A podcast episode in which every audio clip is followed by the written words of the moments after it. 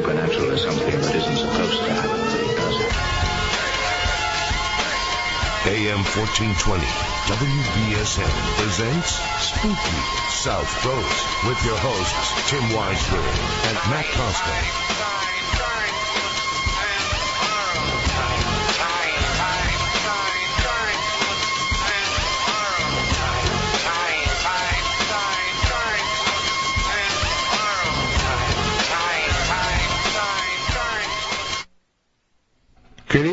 Welcome to Spooky South Coast. Tim Weisberg here, along with the silent assassin Matt Costa and science advisor Matt Moniz.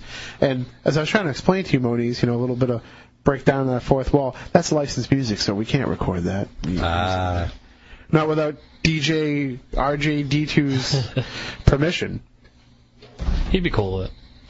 says you. These headphones are kind of terrible. All right, well, we are here to talk with you about the paranormal as we are each and every Saturday night.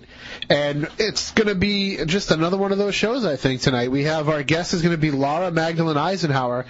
And if that name sounds familiar, well, that's because she's the great granddaughter of Dwight Eisenhower. And if it doesn't sound familiar, shame on you. Go back to ninth grade history class, study the presidents. Because uh, she's been involved in some pretty amazing things, and we're going to talk to her about those coming up in just a few minutes. And then a little bit later on, during the Week in Weird segment, we're going to have a few guests who are going to be talking to us about a poodle and a tinfoil hat. Now, I'm just going to think, I think I'm going to leave it at that for right now. So you'll have to stick around for the Week in Weird to find out more about that. It's a great teaser. It, is- thank you. Yeah. I was I was uh, I was contemplating whether I should go further than that, but I think poodle, tinfoil hat, that's pretty much all you need. If that's not enough to make you stick around for the show, then I'm gonna stick around. then there's something wrong with you. Well, you have to stick around because I'm blocking the door, Oh, so you can't get by. Uh, speaking of uh, sticking around to an uncomfortable amount of time, how about that band practice the other night, huh? When uh, all of a sudden we found out we're doing a second Bon Jovi song that we didn't know anything about. yeah. Actually, didn't sound all that bad. You guys did pretty good. Well, thank you. Mm. That's because I turned down my amp so you couldn't hear what I was doing. Actually, I was doing pretty well for myself during the first run through because my my amp was really low, but then the lead guitarist Sean decided to turn it up, and that's when everything fell apart. So as long as I stay quiet, we'll be fine. But uh, if you if you don't know what we're talking about, it's the Rock Me Amadeus fundraiser for New Bedford Public Schools and the New Bedford Symphony Orchestra's program in the schools. It's coming up on April 9th at the Skyroom in Howland Place here in New Bedford. Tickets are $45 a piece and they are on sale now. Just contact the Symphony Orchestra and they'll be able to tell you where to get them. You can also email me, Tim at SpookySouthCoast.com, and I'll point you in the right direction because I wasn't really paying attention the other night when Terry was telling us where the tickets were available. I was trying to, I was online trying to get the directions to make the talk box work. so it's gonna be, it's, it's gonna be fun. Definitely gonna be fun. Uh, and, you know, just when I thought we had Living on a Prayer down, they throw It's My Life at us, so we'll be ready. Yeah. We've got a month. Well, uh, if, if it does cause your ears to bleed, just remember it's for charity. So, it's worth the pain. Well, we, Is that just because it's Bon Jovi or? no, because it's us playing Bon Jovi. right. Sean was really good, and, and Ken's son was, amazing. He was amazing. And uh, and and Ken did a great job, and uh, Doreen was it that's playing the keyboard from Channel Six. Uh, I think so. Yeah. So we're gonna we're gonna have a lot of fun with that. So uh, if you you know want to come by and rock out with us, tickets forty five dollars, and it all goes to benefit the the New Bedford Symphony Orchestra program for music in the schools. So If anything, it might be worth it just to see us make a fool of ourselves. absolutely. So, And, uh, I mean, we do it all the time for free, but And uh, at the end of the show, when we smash Wayne's bass, we'll autograph pictures, uh, autograph pieces of it for people. So. we'll take pictures of Wayne crying over it. All right, well, why don't we take a break? When we come back, we'll get into the discussion with Laura Magdalene Eisenhower. You're not going to believe the stuff that's uh, she's going to be talking about with us tonight, including a secret colony on Mars. So stay tuned. We'll be right back with more here on Spooky South Coast. All right, welcome back to Spooky South Coast. Tim Weisberg here, along with the silent assassin Matt Costa and science advisor Matt Moniz. We want to invite everybody to jump onto the website, SpookySouthCoast.com, click the chat link, and that'll take you over to our friend Craig's site where he's hosting a live chat, as he does each and every Saturday night during the show. And uh, I guess I guess they have a good time in there. We don't know because we don't have Java on that computer. Yeah. Have you have you heard things about the chat? I haven't, not yet. But I'm sure they're having a good time. They used to have a good time back Well, when we. I know for sure that uh, Craig will email me if anybody in the chat room has any questions. But if you'd like to email us during the course of the show, spookycrew at spookysouthcoast.com. We can get that and read your question right on the air. Also, if you want to call in, the numbers are 508 996 0500, 1 877 996 1420. And really, tonight is going to be a night where I think you're going to have questions. Because I've got plenty of questions for our guest tonight. Laura Magdalene Eisenhower is a teacher and healer, recognized throughout by clients, psychics, and secret societies as a living global oracle and true archetype of the Sophia Magdalene on Earth. She is also the great-granddaughter of President Eisenhower, and since a young age has felt a profoundly strong calling to serve humanity and assist us in breaking free of the false matrix and misuses of power that threaten our freedom. Continuing both the Eisenhower and the Magdalene legacies, she has battled dark hidden forces and agendas in order to protect humanity from larger global, global crises. Growing up around political leaders and influential people, she easily accessed the part of her nature that will not rest until global freedom, justice, and peace on earth is established, as well as our reconnection with the vast universe, including all races, star systems, and dimensions. Laura, welcome to the show. I gotta say, I can't argue with any of that. Uh, thanks so much for having me. Well, it sounds almost like you're a superhero, I have to say. I, well, yeah, I, you know, I don't want to word it and, and try and, you know, I'm not trying to overinflate myself at all, but it's sort of, uh, you know, you got to come to a point where you start to become real with yourself instead of um, sort of self trashing and self-defeating. And um, you know, when you actually choose to step step up to the plate, um, it not only heals me and um, helps me to you know keep the focus and actually find support rather than carry this burden and do it all alone. You know, I'm not the only one doing it. Um, you know, this is a collective thing. I, I more represent a unified field. So. Uh, See, the, um, uh, being a writer by trade, I'm I'm a believer in if you write it down and you put it out there, then you have to live up to it. And I think that that's a, a good approach to, to try to set the mark that way. Right, right. So I think that I certainly um, have. I do live up to it, and I did before I even wrote it, and I was encouraged to write it. Actually, somebody sort of wrote it for me, um, and I was like, okay, well, if that's what you think, well, it is what I'm doing. You know, I'm not done yet, but that that is what I do on a daily basis, and I can't lie. It's a big responsibility. So if, if I could choose, I probably would, you know, do a, a fraction of it because it is very overwhelming and quite uh, strainful to my being. But Well, I'll- look what Ike did. So. well, I'll ask you about that because you know uh, since this story broke on the Examiner.com site and, and it really started to pick up momentum, there's been a lot of questions coming out. One of the questions that I've been hearing quite a bit regarding you and your work is people are are questioning the relationship of, of you and President Eisenhower because somebody found a family tree on some website and your name doesn't appear on it. Well, that's pretty weird. Um, my other cousin Meryl isn't on there, and my two sisters Caroline and Amy are not on there. And you know, it's like this is easily solved. Why? First of all, it's easy to figure out who my parents are because my husband knows my mom real well. I used to work at the Eisenhower Institute. Um, you know, it's like it would be the stupidest thing to lie about because it would take two seconds, you know, for the Absolutely. proof to be. My driver's license has the name Eisenhower. Um, I have a birth certificate that says my mom's name. It's like I can't help that the internet doesn't get everything correct, but it's a lot easier to just look to me and and see, you know, my resume. You know, my mom obviously, if she had to, would would confirm this. I go to my grandfather's Ike's son every Thanksgiving, and I'm close to all my family. And I have sisters and a, and a father that you know would easily. I mean, it's it's it's not something to lie about. Well- it would be the stupidest thing Do to lie about. do you about. think that maybe it's a, an example of maybe you've got information that people don't want to get out there and they're trying to discredit you before you can spread the word? Yeah, and you know, let them do what they're going to do because this is a selfless act. It's not really for me, and you know, it's it's like take it or leave it. It's it's um, I, I'm only offering it, you know, as a service, as as as something that um, I, I can't control what people make of it, and you know, I'm not here to. It's like people can think what they want of me. Um, it's it's it's there though, and uh, t- it's it's truth can't really be intimidated by doubt. So I just I do what I do. Well, our producer Matt Costa, who is also our resident skeptic, uh, he pointed it out today. Uh, looking through your website, you know, it, it discusses your credentials. It, it talks about who you are, what you do, and what your message is, and you're not selling anything. You're not trying to make money for yourself by doing this.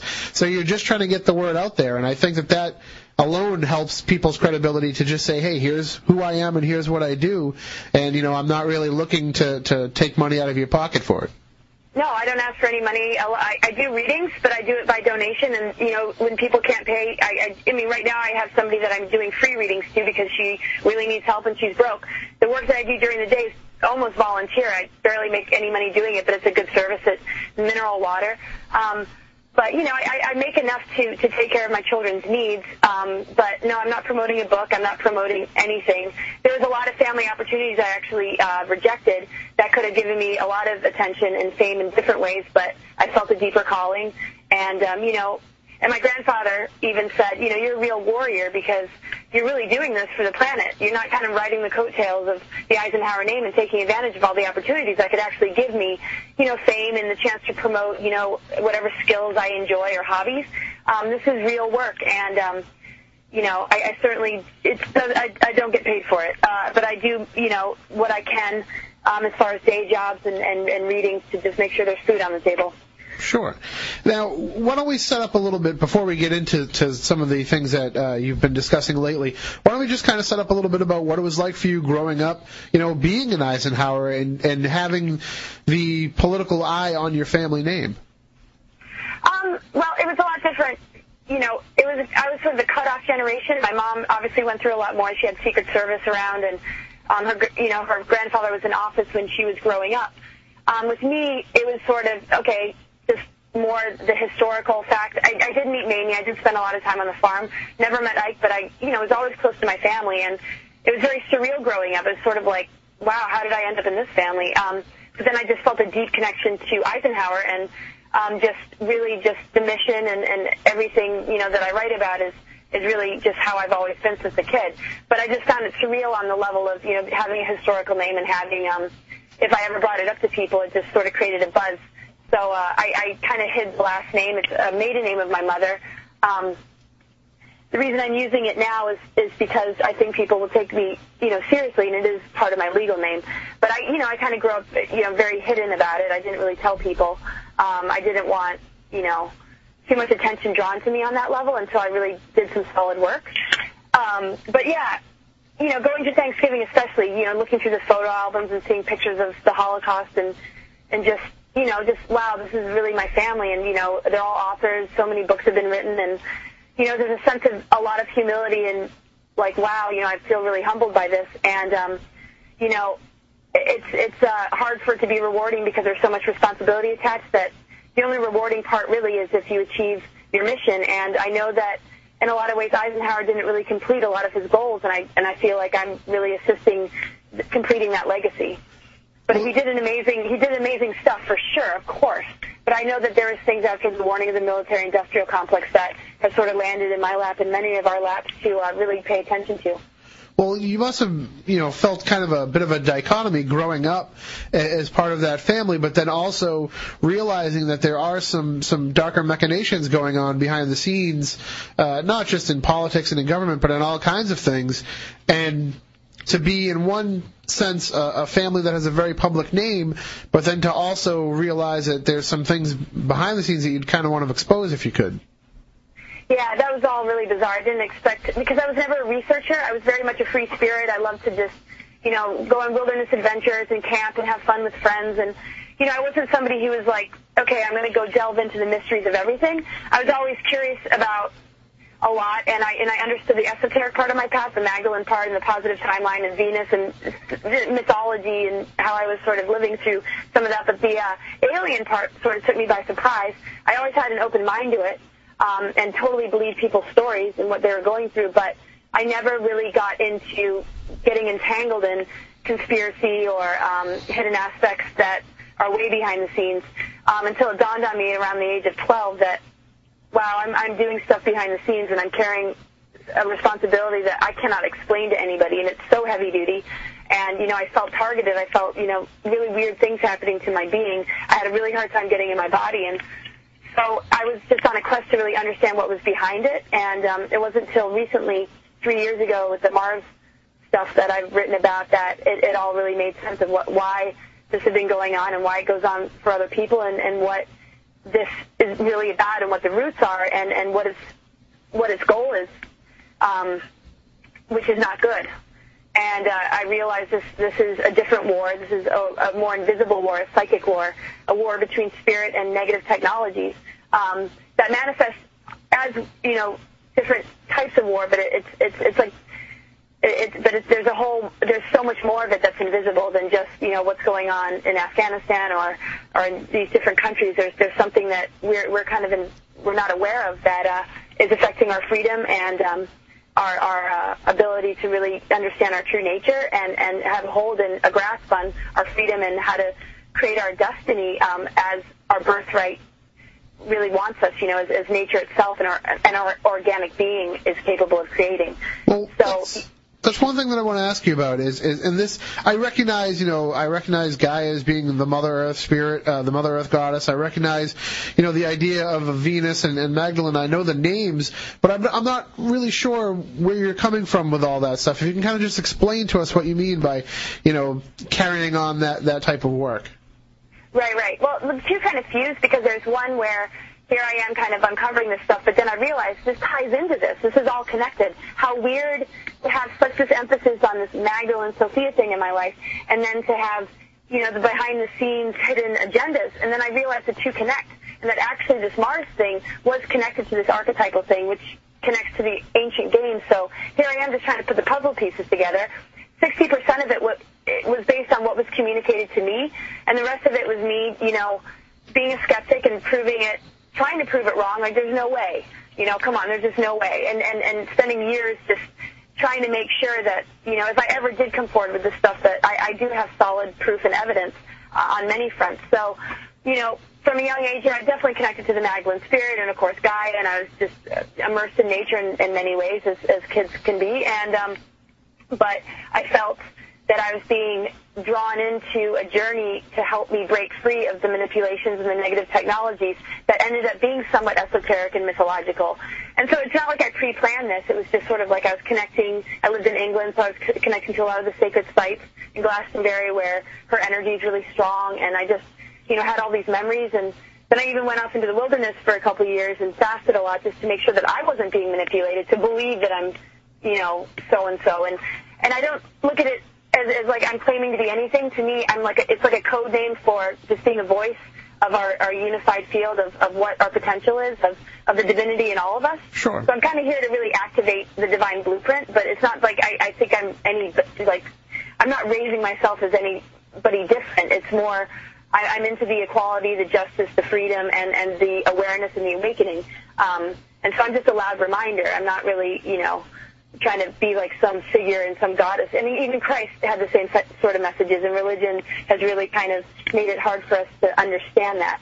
Um, it's just so.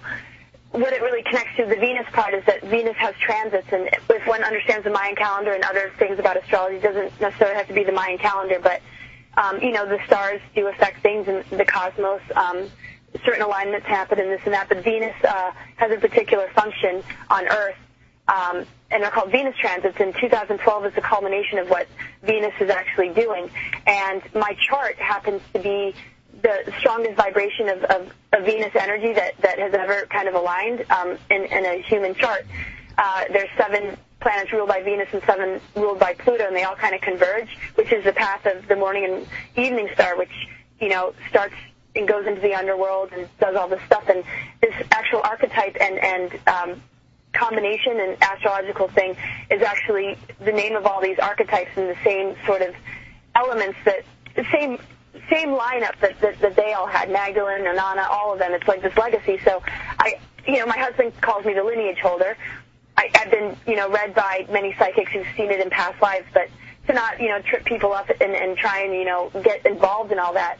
Whatever it is, I do carry, you know, a Venus energy, and I sort of personify going through the motions of, you know, as a force of nature to bring about, you know, global transformation through going through the underworld, breaking free of these negative technologies, and helping awake awaken people to the roots that are below those conspiracies and those agendas.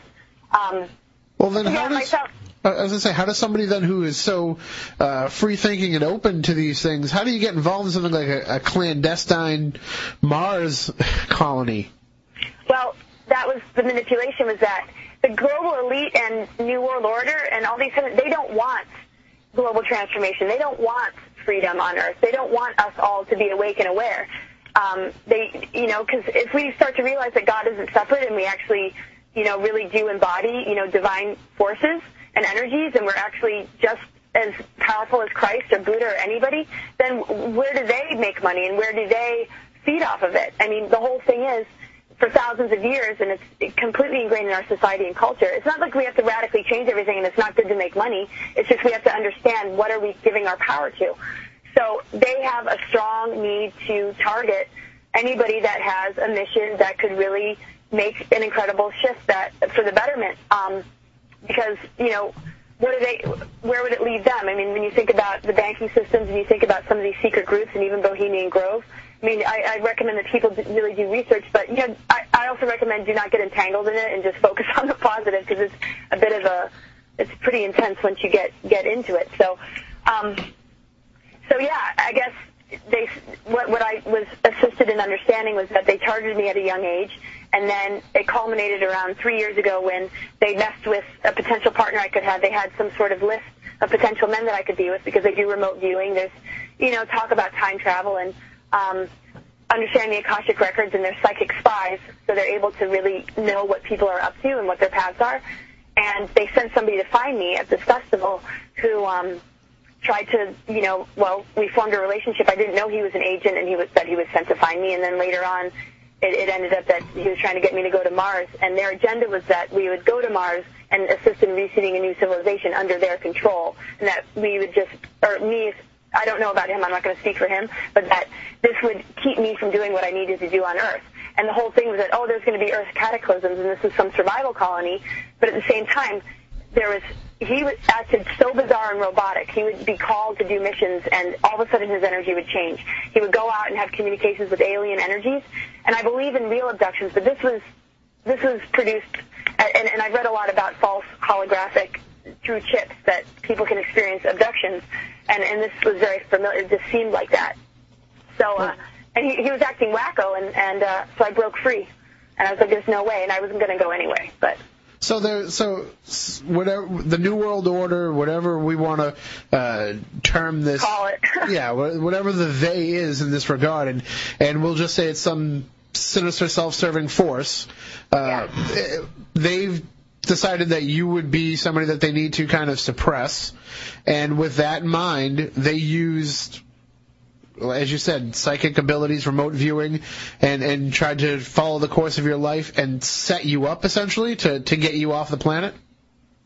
Yeah, and that's you know pretty much what what I've uncovered, and you know, and others as well. Um, there's you know like Andy Basiago, who's a colleague of mine. Um, you know, in the Examiner article, he they, they, he he's mentioned, and uh, he went through things as a child where they were um, setting him up for a similar thing, and he you know broke free of it and is talking about it. And you know, this is like like I always like to say, if if we really wanted attention for this, first of all, it's it's excruciating to go through. It's something that is not very well received, and it'd be much better to write a movie script if, if I was interested in any of this at all and wanted fame and attention because it's certainly a, a pretty far out story. So, you know, it, it's, it's, you kind of go through it, you survive it, and, and you live to tell the tales. Um, but yeah, so knowing, as you see what I've written, I do have a lot of plans to help, you know, guide this planet into this shift amongst others. And, um, you know, and they've really tried to get in my way, and, and, and I'm still, you know, recovering from it. What I went through with Agent X was unbelievable. And um, I found out, you know, he was an agent. I had dreams that really assisted me in understanding what he was, what, what this was about.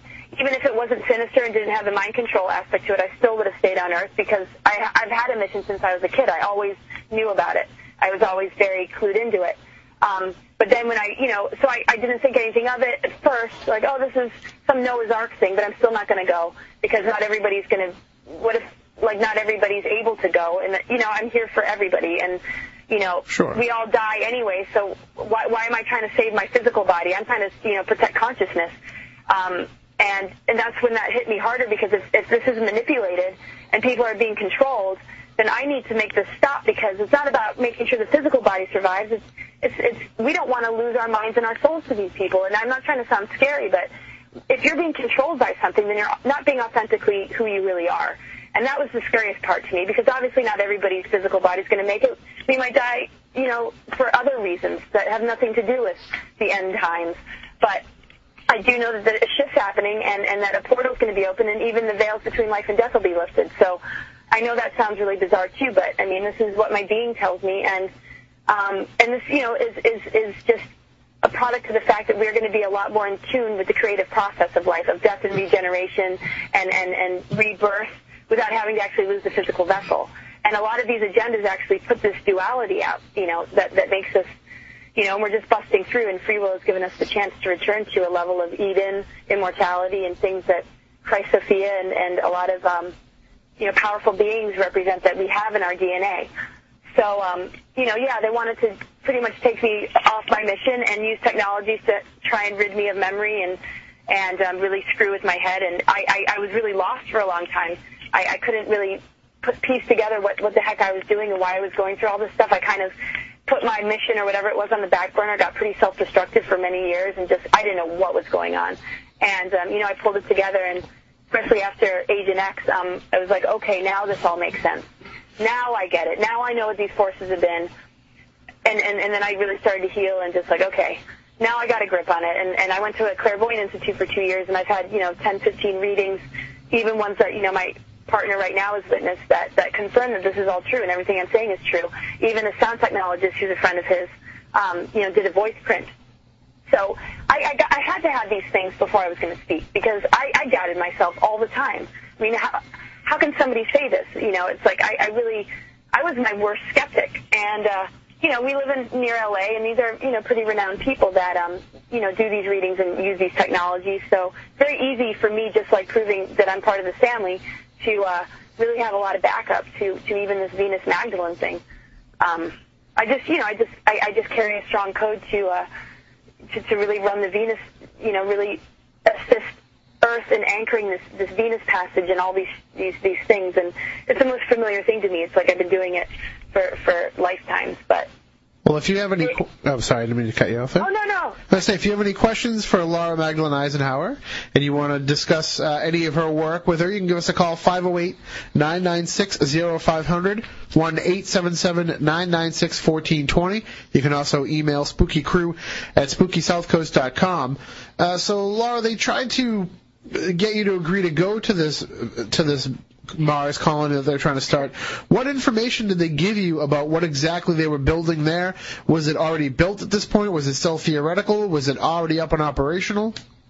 I didn't really get a, a, a clue about the, what was actually there. When I met Andy, I started to understand. Oh, there has been a Mars colony, or he has seen stuff there, and I really, you know, trust what he says. His his it just you can just tell. I mean, I, I I've, I've heard him speak, and it's just very consistent every time, and just filled with just so much information. And actually, he was told that he would meet me back in the 70s and 80s, and that we would be disclosing this type of stuff um, through sources because they were using some. And, and I, I don't want to confuse people and make it even sound more far up, but there's a lot there. There's a lot that's hidden from us, and um, so we'll leave that alone for now. But um, just to answer your question, I, I knew about the ships. I knew about um, the fact that if I didn't go, they threatened to kidnap me, but maybe they didn't mean it as seriously as I heard it because it kind of panicked me. And that there was no way he was allowed to stay on Earth with me without having death threats or the possibility of being killed. So we had, I had to leave him because there was no way I was going to go. They basically said recruit, either she's recruited or you have to get away from her, or you know, people are going to get hurt. so so we broke up. And um, right now he's bashing me, um, and he's he's starting to send a lot of information out there discrediting me, and um, and that's fine. I have you know a lot of people coming in that have known him for years that that that know that he's um, not what he appears to be, and that um, you know somebody else is also validating that information was leaked to them that there is an actual there was a Mars mission. It did have to do with 2012, and you know about a Mars colony. I just got that letter today. Somebody who's kind of an insider who has a lot of associations with the CIA, um, has been assisting me. So, um, so he wrote an article, kind of really just saying, you know, whatever she, he's saying about her is actually not fully true. There's a lot of gray areas, you know, that I'm being doubted for, and that's fine. Like I said, um, I, I'm not really motivated on anything but just speaking truth, and I'm open to where I might be wrong. I'm not, you know, I'm not so attached to it where I'm not flexible, but I am just saying what I saw and what I experienced. He did leak a lot of information to me, you know, as far as um, um, what the archetypal part, and what- and that they knew that I was this being, and that um, So kind of just like why they were targeting you more than what it was that you were going to be going to. Well, I was supposed to possibly like run some ass. Well, I don't know, under their control that um, that I would be getting. You know, they're trying to really butter it up and like, oh, I'll be given some special role and and that you know they he he said you know they everything that you write about they know that you are that like you are speaking true. You know, he validated that, but he had to take apart all the equipment in the house in order to tell me that. Because he said we were bugged and there's webcams So all over the neighborhood like and we were he's like flipping over lamps and looking for microphones and things like that. Yeah, yeah, he, yeah, he turned off every, he pulled the plugs out of TV, put our cell phone batteries like in two remote places across the house from each other. It was very paranoid, but did, you know, leak some stuff to me about that. And did say that there were webcams and there were people following me, and uh, it was just like, you know, and here I have two, you know, eight-year-old, at the time, eight-year-old twins, twin boys I was taking care of. And sometimes he would come in after he would go on these missions or get phone calls and they would command him to do stuff, or he would go talk to some alien energies that were communicating to him about his mission, and I knew those were false. I, I do believe in real abductions. I do believe also there's agreements between humans and aliens um, about these agendas. But um, the frequencies coming off of his body made me and my boys sick. And, you know, I would never want to pull them into it, but they, they can validate a lot of what I'm sharing about what I went through with him because they were there. And, and my friend Kylia, who wrote on the article, she, you know, was on the phone with me a lot. But um, as far as what I knew about Mars, uh, there's just a, a plan to, to, to pull a, a number of us off the planet and, and to kind of pull the plug on everything on Earth. Um, probably not through natural sources. There's technologies like HAARP that affect the weather. So what I'm trying to do is start a campaign to locate these technologies and deactivate them and bring it to the attention of, you know, because it not the, the president and, and the government, as we know, does not know about this stuff. This is this is um, you know, there's there's aspects of things going on that are so hidden that uh, you know, so it's bizarre to go through it. And and you know, So this is- interestingly with This goes beyond people that anything that people within our own government would would know about. Is there must be some some kind of connection? Well, I'm sure there is because George Bush, you know, was was the head of the CIA. So perhaps that there there there is, but at the same time, a lot of these agendas affect the actual presidents as well. And I, I saw Steve Bassett talk one time, and he did say that there's levels of the government that the government, as we know it, has no idea. So, you know, I, I am aware of that. And um, so I'm just kind of feeling a little bit like, okay, well, how do I tackle this? Because these technologies have got to be deactivated. Um, this is not you know, this is we. There's a whole other destiny for us that's happening that is that's based on nature and, and Gaia and and and you know. And I don't want to get all fluffy with goddess names and this and that. I mean, it's not really about that. It's it's a lot simpler.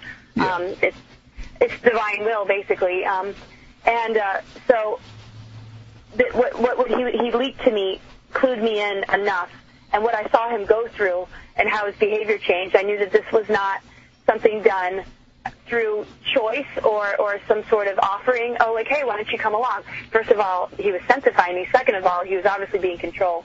Third, we were not allowed to be together unless I was going to go.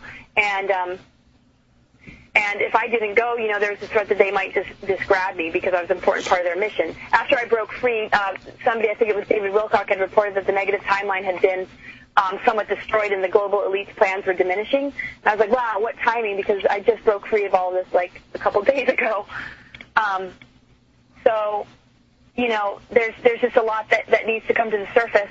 I really like to just po- focus on the positive timeline, but I do think there's a bit of work ahead um, just to uh, protect to protect us. And uh, and it's pretty scary because I can't really talk to my family about this. Um, you know, and Ike, you know, supposedly had a rumored encounter with aliens. Well, that's definitely And, one um, thing I wanted to ask you about. I- Is that something that ever came up in family discussion? Never. I brought it up a lot, believe me, and um, I, I did a lot of searching for information and just hoping I'd find something. So I'm like, why did this all land on me? And I figured, you know, maybe somebody in the family could assist me or help me, and none of them. They're just really like, and I could tell that they were being honest. Really have no answers or idea. So all I could do is kind of communicate with the spirit of um, Eisenhower, which you know I was really able to communicate with. It's not like I talk to dead people, and I'm very good at that, but I certainly had Ike by my side, and you know the Christ energy. Um, in a very non-delusional way. I mean, it was very real to me, and only like those two forces really um, stood by my side. I know that sounds maybe bizarre to some, but um, I, I, I really was assisted uh, by by because he it's like he knew that I was up against this, and nobody really understood it, and and it did carry over from sort of you know the agreements that the Nazis had and Hitler had with the same forces, and and that they really found new hosts, and and this is just carrying on. It's the same type of thing where you know they pick a, a particular genetic line or, or bloodline or stream, and and they're trying to knock out, and and and who cares about everybody else, and they don't seem to realize. It's not some Darwinism thing, survival of the fittest. It doesn't matter what your genetics are. There is no higher bloodline. I mean, what, what is the highest thing is when we awaken and we're being who we are and we understand our true nature. And they're running the show just through dominance and ego and, and, and power. And so it's interesting that Eisenhower, being a German, fought against the Germans, but still had to answer to some alien force. And um, you know. Well, let's let's get into that. Let's take, take a quick break, our last break of the hour. When we come back on the other side, we'll get a little bit more into that because we've discussed it on the show here in the past before the the rumors of the Eisenhower alien connection. But let's get a little bit deeper with someone who may know a little bit more than we do. We'll be right back with Laura Eisenhower in just a few minutes here on Spooky South Coast.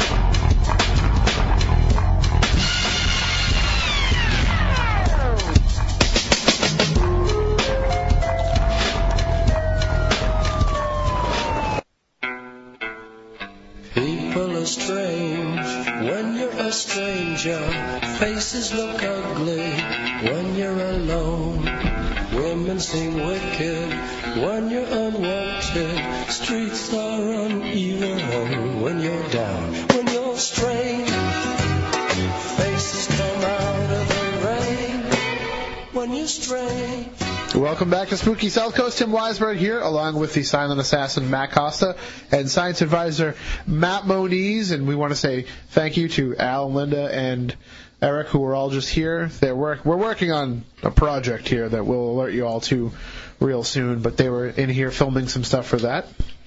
And uh, let's get right back into our discussion with Laura Eisenhower about just a, a lot of things. That's that, that's you know we always talk about the idea of these these dark conspiracies that are going on, and then when you find someone such as yourself, when we have the opportunity to to talk with someone like yourself who has firsthand knowledge of this, it just it snowballs. It's your it's easy to say you know your experiences and what you know, and then now these other things that we've heard, and then you start to realize just exactly what the the grasp and the scope of this really is. Yeah, no kidding. Is I think at any point where you were kind of afraid, knowing that they were trying to recruit you and they threatened to, to kidnap you for their purposes, have you ever felt like your life is in any danger?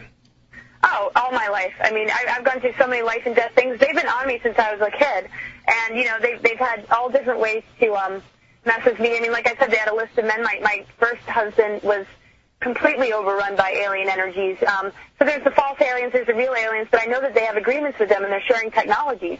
So how else are they going to make a fake abduction unless they have some information or technology from the actual real aliens?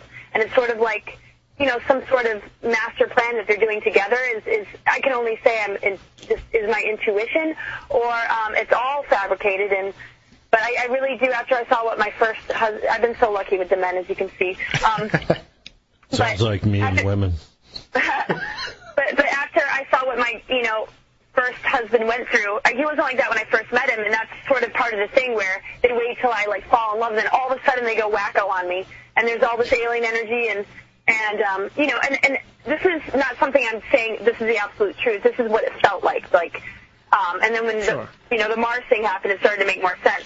Um, I don't know if they sent my first husband to find me or if that was all set up. I never got to the bottom of that, but you know, he was really, I mean, he was seeing aliens all the time and he was guarding the house. He wouldn't even sleep.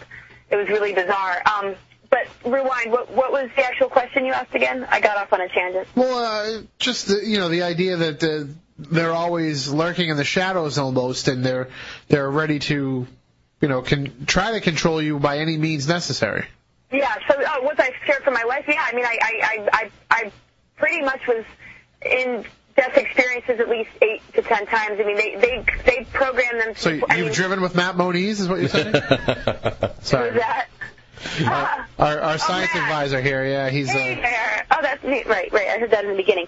Um, well, yeah, no. th- I mean, all sorts of horrible things have happened to me. I, I don't need to bring you all into it. Um, I certainly don't feel like a victim. I feel more like a warrior. But you know, they went wacko, which leads to you know trying to kill me, try, even trying to kill themselves in front of me, and Wow. because they went berserk. I mean, they're dealing with these energies that aren't even theirs, and and then there's this thing where they just would not like they were very suffocating and very clean, and they, they were scared themselves, and then you know just schizoid and multiple personalities, and and always talking about aliens, and and the thing is that I was doing some research on that if the mind control victims were to start to wake up to what they were putting them through, that their lives were threatened because it's it's a lot easier to talk about this now because so many people are awakening that they kind of I don't think that it's as threatening as it used to be. I mean, I don't know. I mean, I'm still worried that I had a dream the other night that a helicopter came out of the air and used some computer thing to target where I was and tried to blow me away, and I jumped into a ditch in time. But I mean, my life has always been like that. I've been escaping death. This is the most peace I've had in the last two years that I've had since I can remember because it was really one thing after another, whether it was coming through an individual or some situation. And, you know, at the same time, I knew they didn't want to kill me, kill me because they needed me, but they certainly wanted me to be so frightened that I could never really be in my body or really be at peace. Because then I would start accessing my mission and actually starting to do the work. So they just made sure that I was a nervous wreck. And, and I was. I even went to the hospital one time and I just said, I just need to see normal people who actually care. well, we're uh, we're coming up on the news break here. When we come back, we're going to do our news segment, the Week in Weird segment, and then we'll bring you back on the phone, Laura, because I want to talk to you some more about both uh, your great grandfather's interactions with aliens or alleged interactions with aliens, and also Matt Moniz has a lot of experience with alien abductees. I want to kind of get into the idea of these uh, artificial uh, abduction scenarios and, and talk more about that. So we'll get into all that coming up in hour two. But first, we're going to find out about that poodle with the tinfoil hat and what he has to do with Glenn Beck. Stay tuned. We'll be right back with more here on Spooky South Coast. Excitable, you bet I'm excitable. Are you excitable? Are you excitable? Are you excitable? Are you excitable? Are you excitable? Spooky South Coast is back.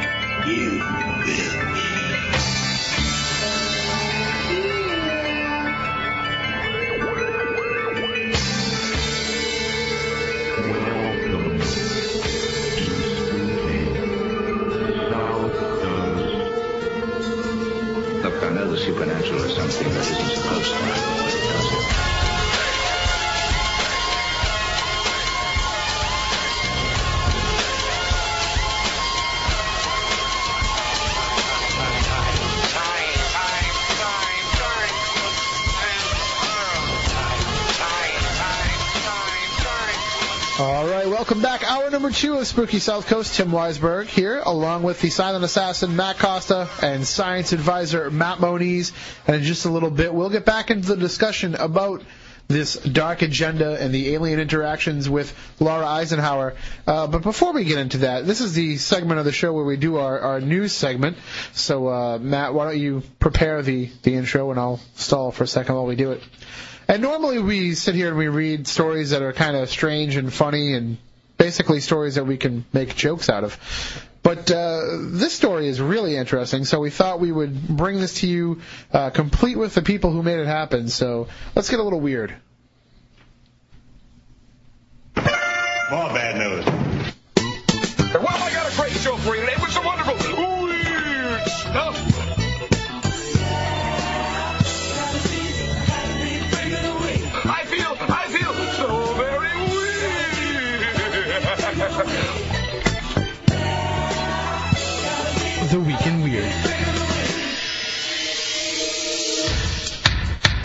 All right, now this story isn't exactly weird into itself. I mean, if anybody, and everybody pretty much is, but anybody that's on Facebook, that would be the entire world except for Matt Costa. you uh, you know that one of the happening things to do on Facebook is to make a some sort of silly page and see if you know that particular person, subject item can get more friends than somebody else. And uh, you know, there's the the pickle that's more popular than Nickelback, and but in my opinion, infinitely infinitely more talented. Uh, what else is there? There's you know, Oh, the the baby. If it gets more, more this page gets more than a million, his sister's gonna name the baby Megatron. Yeah, yeah. So there's all these crazy things that people do on Facebook. So one of them that popped up last month was, can this poodle wearing a tinfoil hat get more fans than conservative talk radio host Glenn Beck? And we have joining us on the line right now, on the news line there, we have Dale Blank, who is the person that created the page. And we have on the other line Dr. Rita Louise, who you know from the program. She's the author of Dark Angels. Uh, her her radio show is Just Energy Radio, and her website is soulhealer.com. And, and we had a great discussion with her a few months ago. And it's kind of funny how she got tied into this whole thing. Dale, why don't we start with you? What made you decide to make this page regarding uh, can this picture of a dog get more? Because the the dog didn't even have that picture. You made that, right? I um, actually found the picture of Bitsy, Dr. Rita's dog, on a Google image search. And at first it was simply an experiment to um, see how far I could go with what has become a meme on Facebook with the whole can this random object get more fans than this scorned person or object or band or what have you. And um, I just thought the photo was adorable. I, I got the biggest kick out of it. And so I um, uh, knocked out the background and just had the dog in the hat. And initially we just had a, um, a flat gray background on it. But um, there were some people on the page when we were just starting to get some traction who were acting as if they had created it, as it were. And so I kind of threw a curveball and I threw the American flag background behind the dog and reposted the photo. And from there, it just took off. Now, Dr. Rita, what did, how did you find out that you know your dog was a, a Facebook sensation? So I um, have a girlfriend who knows that I, I'm a poodle person, and so Bitsy's the second poodle I have, and I have like little poodle things around my house. So I'm like a poodle person, and um, I also, you know, between the work that I do, and I had gone to Roswell for the 60th anniversary for the crash. And on my show, I had this whole big thing about, you know, don't worry, I'll wear my tinfoil hat. Don't worry, I'll wear my tinfoil hat, save my brainwaves from all those aliens. And so it's just, you know, people just knew that I just joked about it. And so when my girlfriend saw a poodle, tinfoil hat, she thought of me, started laughing, sent me the link. So I went there and I'm like, wait a minute, it's Dipsy. I just cracked up. It was just so funny to see my dog, especially at that point in time. She had 199 plus thousand fans, and then I got a little jealous because she has more fans than me. Bad. Well, now it is. It has really picked up. I mean, uh, at last count, the uh, the the dog page wasn't really that much further behind Glenn Beck, and you know, I'm, sure he's not really doing his part to to draw any attention to it and, and, and ask people to become his friend to to keep him above the dog. I I can't imagine Glenn Beck would resort to that, being the bombastic personality that he is. But it, now, Dale, Facebook seemed to have a problem with this. Well, yeah, um, they have put, uh, as administrator of the page, they have put me on a published block status for reasons yet undisclosed, and I'm not going to imagine why. I just want to hear a solid response from them. That happened back on November 18th, just as the page had crossed the 250,000 fan, a quarter million fans. Um, and I I thought we were gaining you know great traction, and it just kind of made the growth go from exponential to linear. And recently, because of the uh, coverage that we've gotten, there was a nice uh, piece written by um, the technology writer for MSNBC, Uh, so we've gotten some nice bumps from the press coverage we've gotten, but uh, I would just love to hear from Facebook as to hear why. I can't think of it being political. I, I don't think Glenn Beck's crew, you know, his suits, what have you, put the screws on us. Um, I personally think it's a situation where it was just because of the rapid growth, they want to authenticate and make sure that I am the actual representative of the page, as it were. Well, uh, the MSNBC piece, uh, the MSNBC piece, they actually had a response uh, from Facebook, and and here's what their uh, what their reasoning was. Pages are meant for entities like public figures, musical artists, businesses, and organizations so they can share information, interact with fans, and create a highly engaging presence on Facebook. We restrict the publishing rights of pages that impersonate other entities, represent generic concepts, spam users, or otherwise violate our page guidelines. Unless they also violate our content policies, however, these pages are left up so that those who are interested in seeing their updates and interacting with them can still do so. So, and they actually said that in order to do this, you had to actually have a website to promote for for the dog. Yes, yes. Um, when the page started getting some traction, people were actually clamoring for T-shirts and cups and other types of, you know, um, poodle swag, as it were. Yeah. So um, we're in the process. We're going to be getting some T-shirts made. We're going to have some uh, sweatshirts made. I'm developing the site myself. I'm a web developer by profession, so um, I'm just responding to the marketplace, as it were. But the interesting thing is that in Facebook's response, what could be more generic than a pickle versus Nickelback? So if it's representing a generic concept, I'm not sure if that necessarily flies. So yeah. I, I, I'm wondering. I, when I had started the page, there was actually then there is still in existence another page. Can this dung beetle get more fans than Glenn Beck? Well, and I'm wondering who the agent for the dung beetle is. Um, I suppose you know a, a dung beetle doesn't seem as much of a threat because it's not as damn cute as a poodle in a tinfoil hat. So, but and she is a cutie. Well, w- w- one thing is, at what point did did Dr. Rita contact you? Because you know you started calling the dog Bob the Wonder Poodle, and I'm just wondering if Bitsy's starting to get a complex. well, actually, uh, uh, when it started, when when um, we had started to go viral, and people were multiple people were saying, you know, hey, look at my page. Um, that's when I also the, the same time that I had put the flag as a background behind Bitsy is when I named it, and the name actually comes from a screen name that I had actually used back when IRC chat rooms was the big wave on the internet back in the late 90s. Um, but I'd say probably, well, what was it, Rita? I, I think maybe four or five days before we got the published block, I noticed that Rita had become a fan and had posted saying, "Hey, that's my dog," and she had actually posted the uncropped, unphotoshopped um, uh, picture of Bitsy. Yeah, it became and my so I got in touch with her on uh, SoulHealer.com and sent her a message saying, "Hi, I'm the guy. I hope I can have your blessing and permission to continue using the image because it's just it's just fantastic." Well, Dr. Rita, you, you've actually. Well, I don't know if you did it or if Bitsy did it herself, but somebody has made a page for Bitsy on Facebook now, so she has her own Facebook presence as well.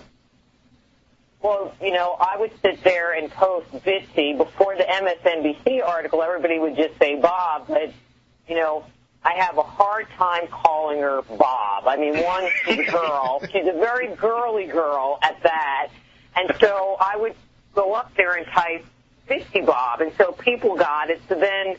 Well, one of the things that was happening, and I think you'll appreciate it considering this is spooky South Coast, is people were going to my Facebook page and seeing the kind of work that I did, and I was starting to get slammed personally because of the intuitive work that I do and the ghost hunting work that I do. Mm-hmm. So I needed to kind of get myself personally out of it, and so thus came Bitsy Bob, a good Texas.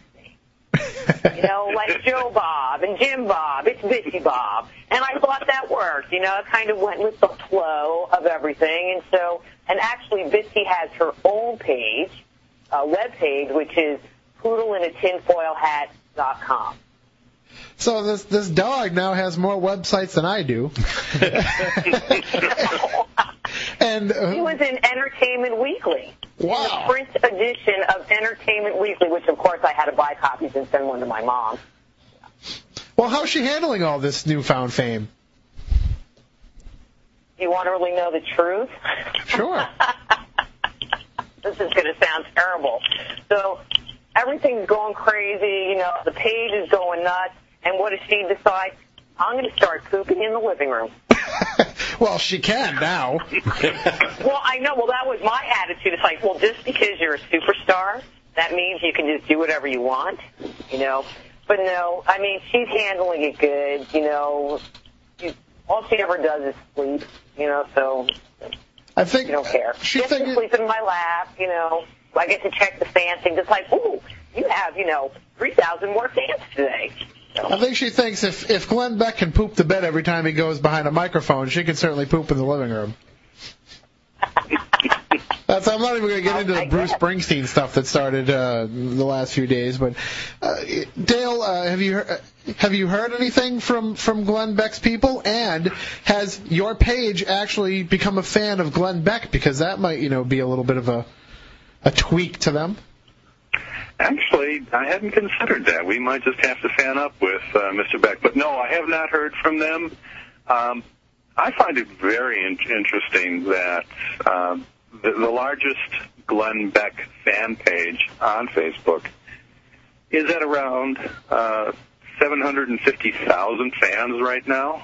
Um, what I find interesting about it is that that particular page has been up for at least 15 months. We just crossed one month and we're one third of the way there. So I think even with a published block, we're going to uh, we're going to surpass them. Absolutely. How can how can you resist them? And I, I, you know, we're here in the studio, so we can't. We we've got the TV on. We'll have to flip it over onto NBC because I'm guessing this is somehow making it onto Saturday Night Live tonight. Well, that, that would be interesting. That would be very cool. Well, we, we'd like to thank both of you for, for joining us and definitely keep us up to date with everything that goes on here because, uh, especially when you get the merchandise out so we can help, help you promote it and, you know, should, I'm, I'm just saying, you know, working here at the radio station, should a slot open up and we want to have a kind of a counteracting voice to Glenn Beck's views, I, I think Bitsy would make a perfect host. Well, you know, she's always game for it. The only thing is she can't poop in the studio. No, no, no, no, no. She's really not a bad girl. Okay. Well, she's a good girl except for when she's not. Because ever since we let Matt Moniz start going on the rug in here, they've been on our case to make sure that it doesn't happen again. So. All right. Thank you very much, both of you. Uh, give our best to Bitsy, and uh, also, you know, we're rooting for the pickle as well. All right, Tim. Thanks a lot. Thanks, Jim. Take care. Have a good night. right. All right. We're going to take a break and uh, clean up Moniz's latest mess. And when we come back, we'll talk to Laura Eisenhower some more about aliens and the UFOs. Hey, you, you didn't think you were going to get away with nothing. I already cracked on him for not having a Facebook. I'm not going to say a thing. Who can get more Facebook friends? Matt Moniz's poop on the rug or Matt Costa? I'm going with the poop. We'll be right back with more here on Spooky South Coast.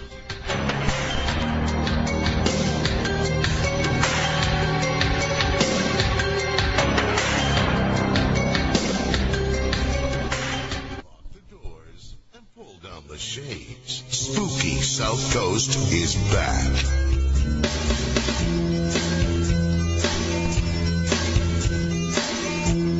All right, welcome back to Spooky South Coast. Tim Weisberg here. Silent Assassin Matt Costa to my right. Science Advisor Matt Moniz to my left. None of it matters to you because we're over the radio. But uh, our guest is Laura Magdalene Eisenhower, and she's talking with us about just some extraordinary circumstances of her life uh, to to be wrapped up in. And one of the things that we were talking about, uh, of course, we mentioned at the top of the show that you are the great granddaughter of President Dwight D. Eisenhower, and we were discussing how there were rumors that there was interactions between him and extraterrestrial beings, and share with us, to to the best of your knowledge, uh, what those rumors are, because we've we've heard things, but I don't know if they're exactly the same thing that you've heard. Um, well, you know, I, about just exactly what you heard, if, if I understand it in the same way. Yeah, I mean, from what we understand, there was uh, when we talked to uh, uh, Grant Cameron, who is a, a researcher of presidential UFO connections, he was telling us that they actually came in the night and, and took President Eisenhower to a, a location and basically put him face to face with these extraterrestrial beings. Well, it, it, I don't doubt it at all. I just have no proof. Um, but because of what I've gone through and what's landed on me, and because of just all the alien things that Agent X talked about, and how much um, it's connected with this Mars thing, um, as far as uh, all, all these different aspects of, of even false alien abductions, and just you know my exes before him having experiences. Um, I, I, I can't doubt it at all. I, I am almost at a loss. I, I don't really know what to say, except for the fact that um, I mean, it shows though that you know there definitely is reason to believe that they had been following you from a young age. If if there's maybe there's something about that lineage, uh, even aside from just the message that you have, but maybe between your great grandfather and yourself, you're kind of predisposed uh, to be these whistleblowers. Right, right. So that's why um, in that bio, it's sort of the Eisenhower legacy and the Magdalene legacy. It seems that it's coming from both angles, and that it all sort of converges.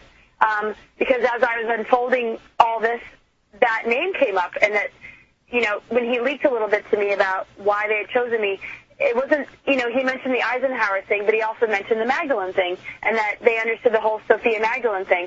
And then I'm like, well, if they understand archetypes, then they're probably representing some sort of archetypes because archetypes exist within all of us. I mean, it's it's um, sort of the, the the players of you know creative energy in, in, in the world that that we all carry. Uh, I mean, we all have the ability to balance it and, and make amends with it, and and some people really do represent these forces. So, um, yeah, it, it definitely does relate to the bloodline, and I always felt, why is this landing on me and no other family member? Why isn't anybody else talking about it?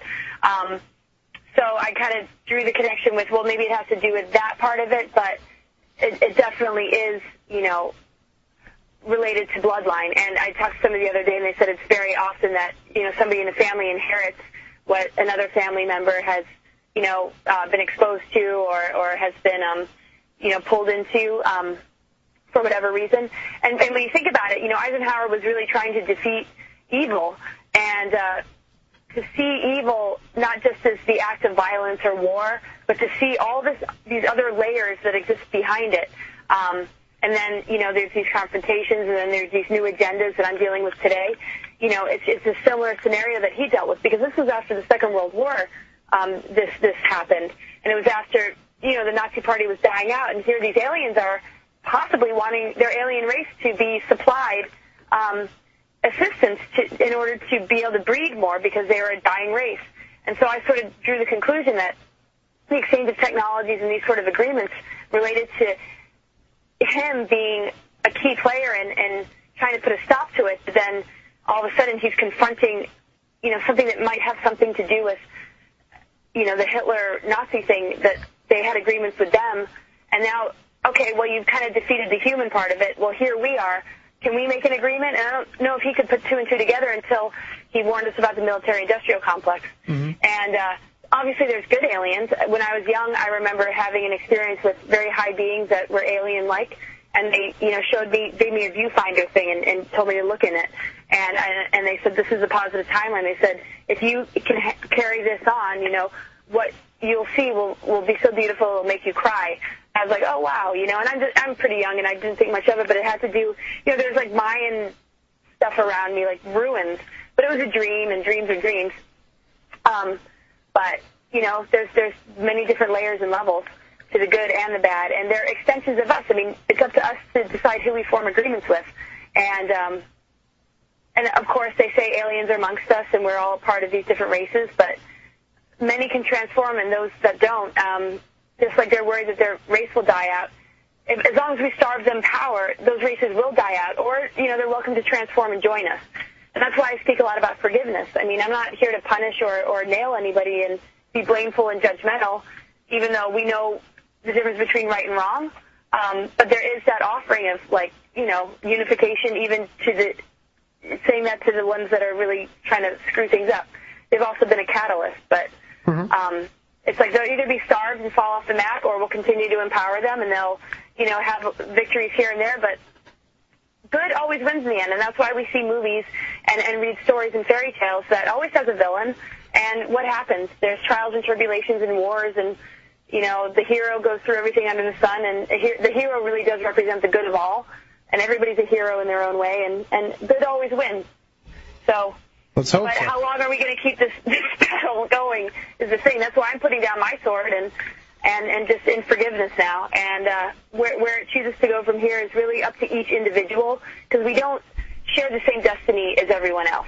I, I think we're all afraid that what's going to happen is going to happen to all of us, and we're all sort of either doomed together or we're going to be okay together. And each individual has to decide and not worry about what their neighbor's thinking, but offer, you know, their neighbor or the world, you know, insights and the ability to have that chance of transformation.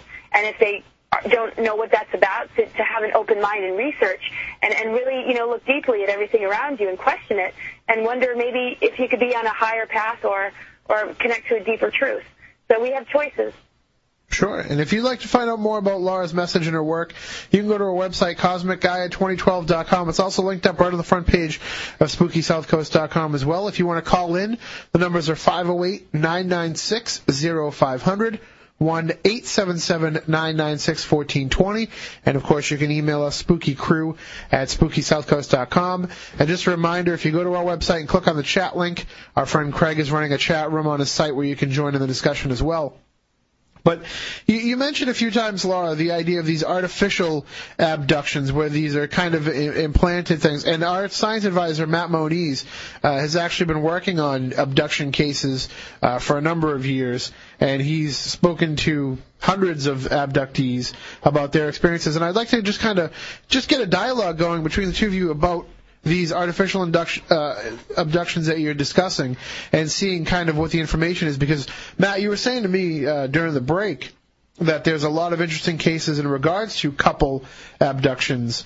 Yeah, that's one of the uh, main cases I focus on. Uh, I've done work with Bud Hopkins and a number of other uh, researchers, and I focus mainly on uh, bas- basically matched pairs.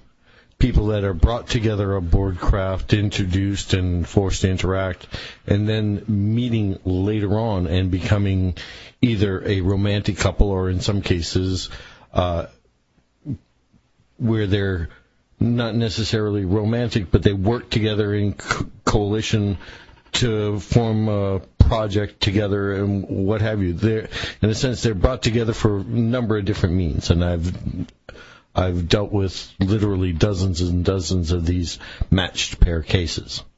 So Match pairs between human and alien? no, human and human. Oh, okay.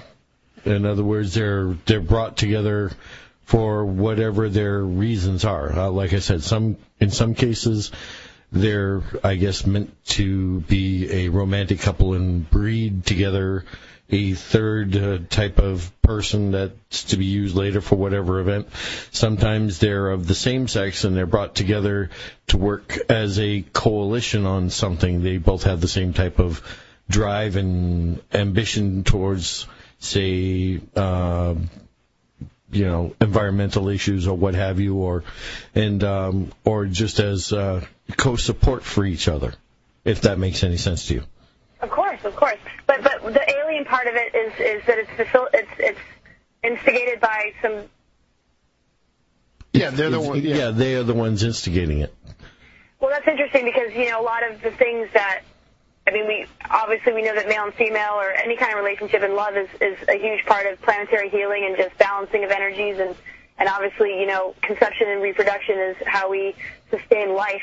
Um, I write a lot about sacred union and this and that, and most of the partners that I've met seem to be uh, I wouldn't say pre-planned, but um, like karmic. And okay, well, t- tell me a little bit more. Well, these people would be uh, taken uh, and introduced in a um, alien environment. Now, n- normally, as you know, with most abduction cases, the memories are capped and erased. In most Right. most cases, with these specific cases, these are the only ones where generally they are allowed to remember the entire event. In other words, it's not capped. So this is something that's rattled in their heads. And then later on, I've been a personal witness to these people actually physically meeting for the first time. And they're each reciting exactly what had happened to each other and complete down to dialogue what they were wearing and no no possible way that these people have ever met before but yet they're sharing you know detailed information of encounters that you know an encounter that they had aboard quote unquote craft that they shared that this memory with other people before they met this person in what we will call stark reality here and um, I, I find those kind of cases extremely, extremely intriguing. Uh, I also deal with other, you know, cases where it involves siblings and twins that are abducted together. You know, multiple abduction cases because they're independent because they independently verify the other case. Whereas in, the, huh? I was going to say because individ- uh, just an individual being abducted is one thing because you can blame it all on the mind, even though that may not necessarily be the case. But when you have two separate individuals talking about exactly the same thing, that gives a little, uh, actually, a lot more credence to what's going on. Oh, totally. And and are they mistreated or abused or? or Generally, no. They're, they're generally put through testing of of sorts, but I, w- I very rarely get reports of people being misused or mistreated. Do you deal with the types of people being probed and having sperm extracted? Because that's what happened to my ex. Yes. Another friend of mine. Yes, And- and- sperm and over extractions are somewhat common, but uh, Yeah, yeah. but I'm generally during, like I said, these interactions they're generally put into a room, and I'm not going to go into the details of it because it seems to be the same in a lot of these cases. Uh, it's a very specific type of room with very specific things in it, and uh, one's brought in one way, one's brought in the other, and they're left alone to interact for whatever period of time and then separated and brought back. And the memories of this entire event generally are uncapped. They're they're they're left with these memories intact. Yeah, it's the good aliens then. Well, that's what I was thinking. Is it's kind of like the the reverse end of of what you were going through, where they were trying to manipulate your relationships for a, a nefarious purpose, almost. Where with this, in some cases, it, it seems to be for a positive result. That's so good to hear. I haven't heard enough of that. Okay, now I got to ask you a, a couple of other questions. Are you familiar with the old TV show and book Alternative Three? Uh-uh. You are not. No, I'm. I'm I, I, there's a lot I don't know about what's out there, except Okay. for what I've gone through. well, let me give you a little bit of education, if I may. okay. Uh, there in the 1970s, 1977, uh, British BBC put out a uh, TV um, show called Alternative Three. It was uh, actually done on April 1st. It was like kind of a joke. And one of the things that they did in the very end of the movie was was talking about what you know the world would do, world leaders would do if faced with a potential catastrophe catastrophe here on Earth. One was you know to uh, ignite all the nuclear bombs and just yeah end everybody right then and there, so we don't have to worry about going through it. The second was building an underground base and selecting certain people. The third was building a base on Mars. Right, and at right. the at the end of the movie, it shows a 30 second spot of supposedly them landing on the on the uh, Martian soil, and, and and the rumor was that it was actual footage. Uh, the book Alternative Three also focuses on the same thing, and there's another book, uh, the case book for Alternative Three by um, Jim Keith, or I believe is his name. Um, the woman that wrote the book, um, I want to say Klein, uh, Kindle, Kindle, I believe is her name, but she based it on the TV show. But uh, that theory has been around for a number of years. It's very big in ufology, and I'm surprised you haven't heard of Alternative Three. Well, too, you know, I, I've gone through, I've gone through, but it's not like I've been keeping up with, uh, you know, everybody else's story because I've been kind of in a twilight zone. At times, I didn't even have a television, and you know, now I'm kind of finding everybody that has similar stories or things that have been written. I mean, it doesn't mean that I have no knowledge. I mean, there's a lot that I do know that I've seen and read about, but I have a lot to catch up on. Well, what's Um, it? I, I, but I, oh, go ahead. I was going to say what's interesting is Alternative Three. The big thing about it was the selection of very specific people, people descended from leaders, artists, scientists, and, and statesmen. I got to check this out. Uh, yeah, I thought you would find this of interest. That's what I'm saying. You're not familiar with Alternative Three. no, I'm not. Uh, I look it up. something. oh, I will. Oh my gosh. Uh, I did read something the other day too about how the Martians are freaking out because supposedly they're going to be in trouble around you know 2012 and beyond because of some something, and they're trying to locate on Earth and and and um, and, and come to Earth and, and increase their population. So I, I, I can't remember what source I read that from, but it seemed pretty credible. If they're going to do it, they have to make sure they tell us that they're here first. None of this sneaking behind the scenes. I know. Can't we all just be friends? I mean, this is the thing. It's like there, there's m- many races. There's all different types of everything and diversity, and like like the web of life. You know, if we can all just accept each other's roles and not get so into the battles and into the secrecy, um, you know, a lot could work out for everybody. But there's got to be something of of this this uh, future paradigm shift that you've envisioned uh, and that you are, are helping work toward. That is a, a threat to what they're doing. That they they can't let that happen. They can't let us get along. Yeah, well, you know, what's funny is I, I'm still like, no matter what, I never give up, and I'm I, I never think, oh, well, they're right. You know, I, I just I, I have to just stop, and they're too powerful, and and it's not going to work. I've never ever ever even entertained that thought. It's more like I'm not scared of them, and they're just you know here to just perpetuate fear and and to lead us to believe that we can't do it. And you know, those that can't can split off into their own little island or dimension or planet and, and have fun with it. But you know, those of us that want to are going to be given that. I mean, really, 2012 is a shift into our creativity and our imagination being the most powerful part of us. And um, you know, it, it goes beyond you know just our creating out of belief system. It's it's what we know is true, and everybody has a right to say this is my reality and this is true. Um, there's things that I've never gone through that others have. Why would I take that away from them? Especially if I'm coming up, you know, with with this story that others probably doubt. Um, so I, I just think that everybody has truth and reality, and I only speak my truth doesn't mean that it's somebody else's. They might want nothing but war and drama, and that's you know channel eight, you know. But this is my channel, and and I stick to it. And those that agree, you know, we'll, we'll do this together. And those who don't, I'm not trying to stop their reality. I'm not controlling, you know. So I would appreciate not being controlled.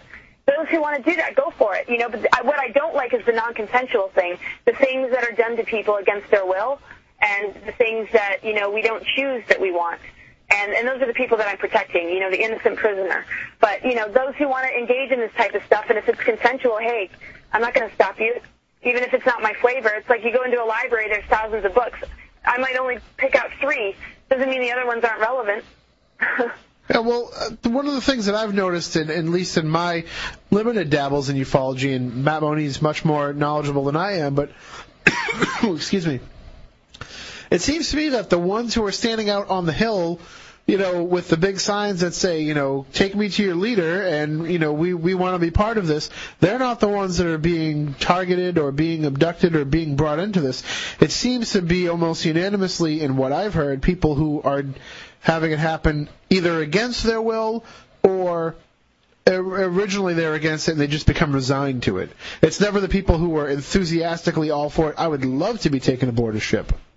Right, right. That's why you know this is, uh, you know, I'm kind of all over this. Um, there's obviously unconscious flow that we're not aware of, and, it's, and if it's a non-harmful, non-invasive, or abusive encounter, and it leads to something positive, you know, it's just like I might stumble across something that I didn't plan on or choose to do, and be like, oh, I'm glad that happened. But when it's painful, when it causes trauma, and um, you know, it, it messes with your life and your family, that, then that's that's a whole other thing.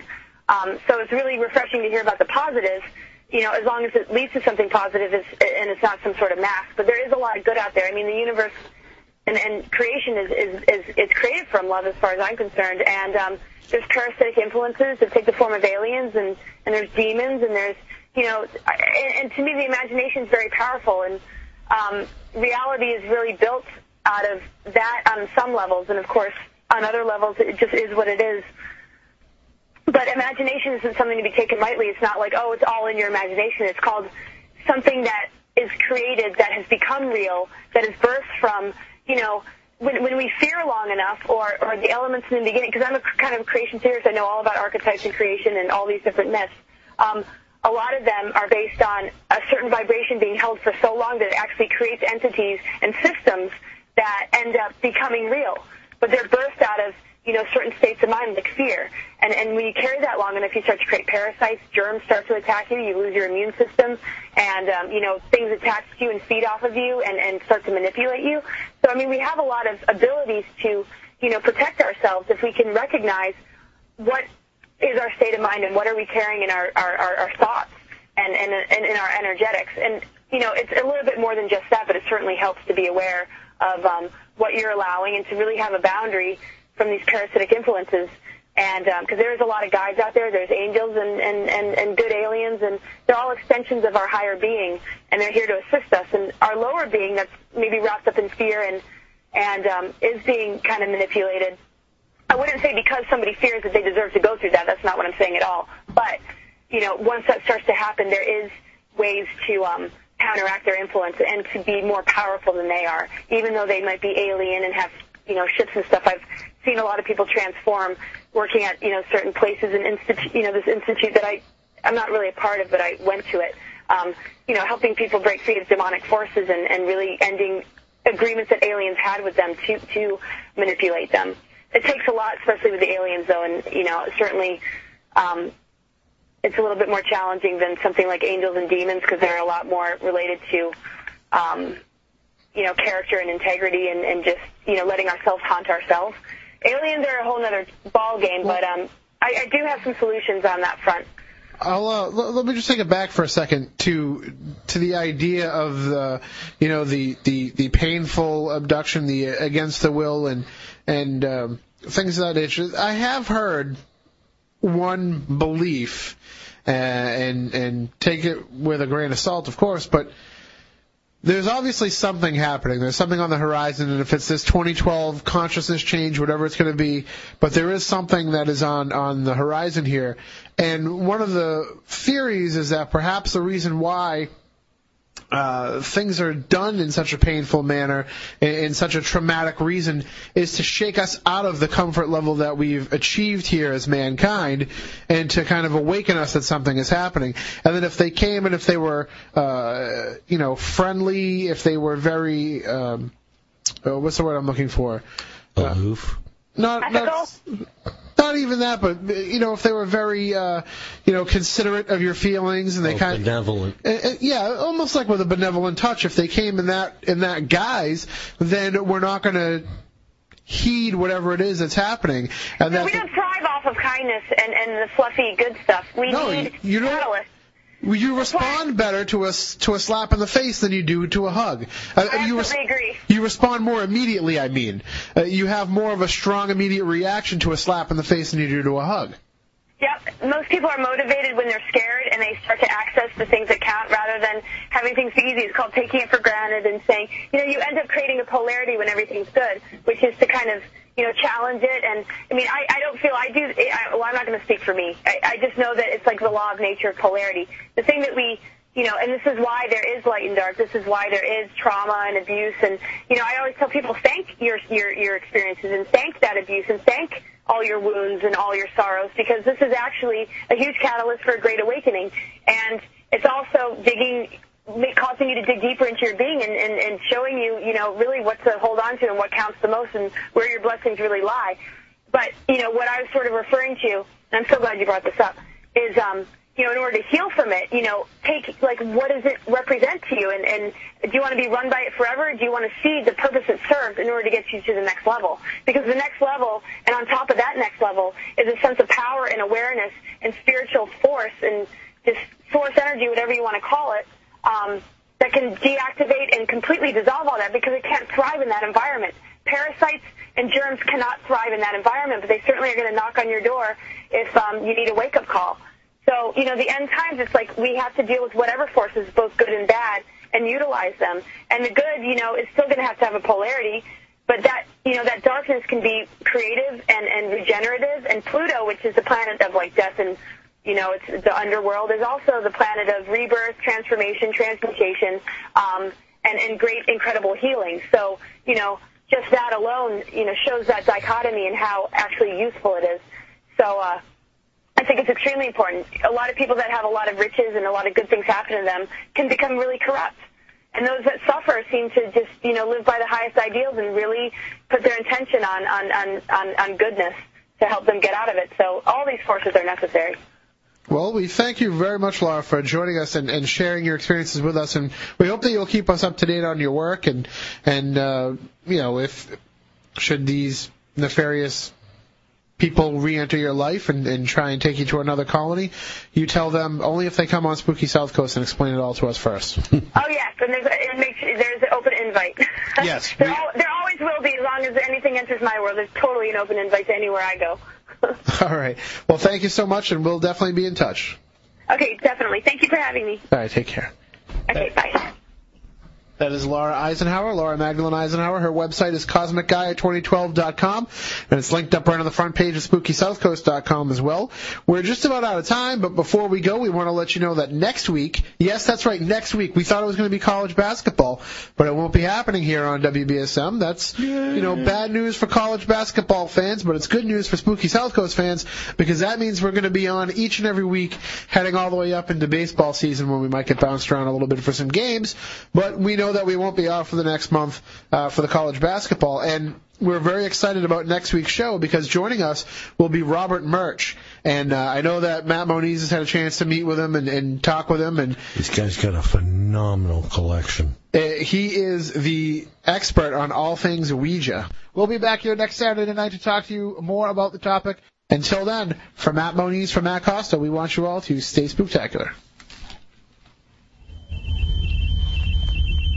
Rest assured, listener, that my time here has not been easy, and what you have just heard was not fiction. Although, in many a desperate moment, I most certainly wish it had been. It's over for now, it seems. Or at least, until yesterday begins again tomorrow.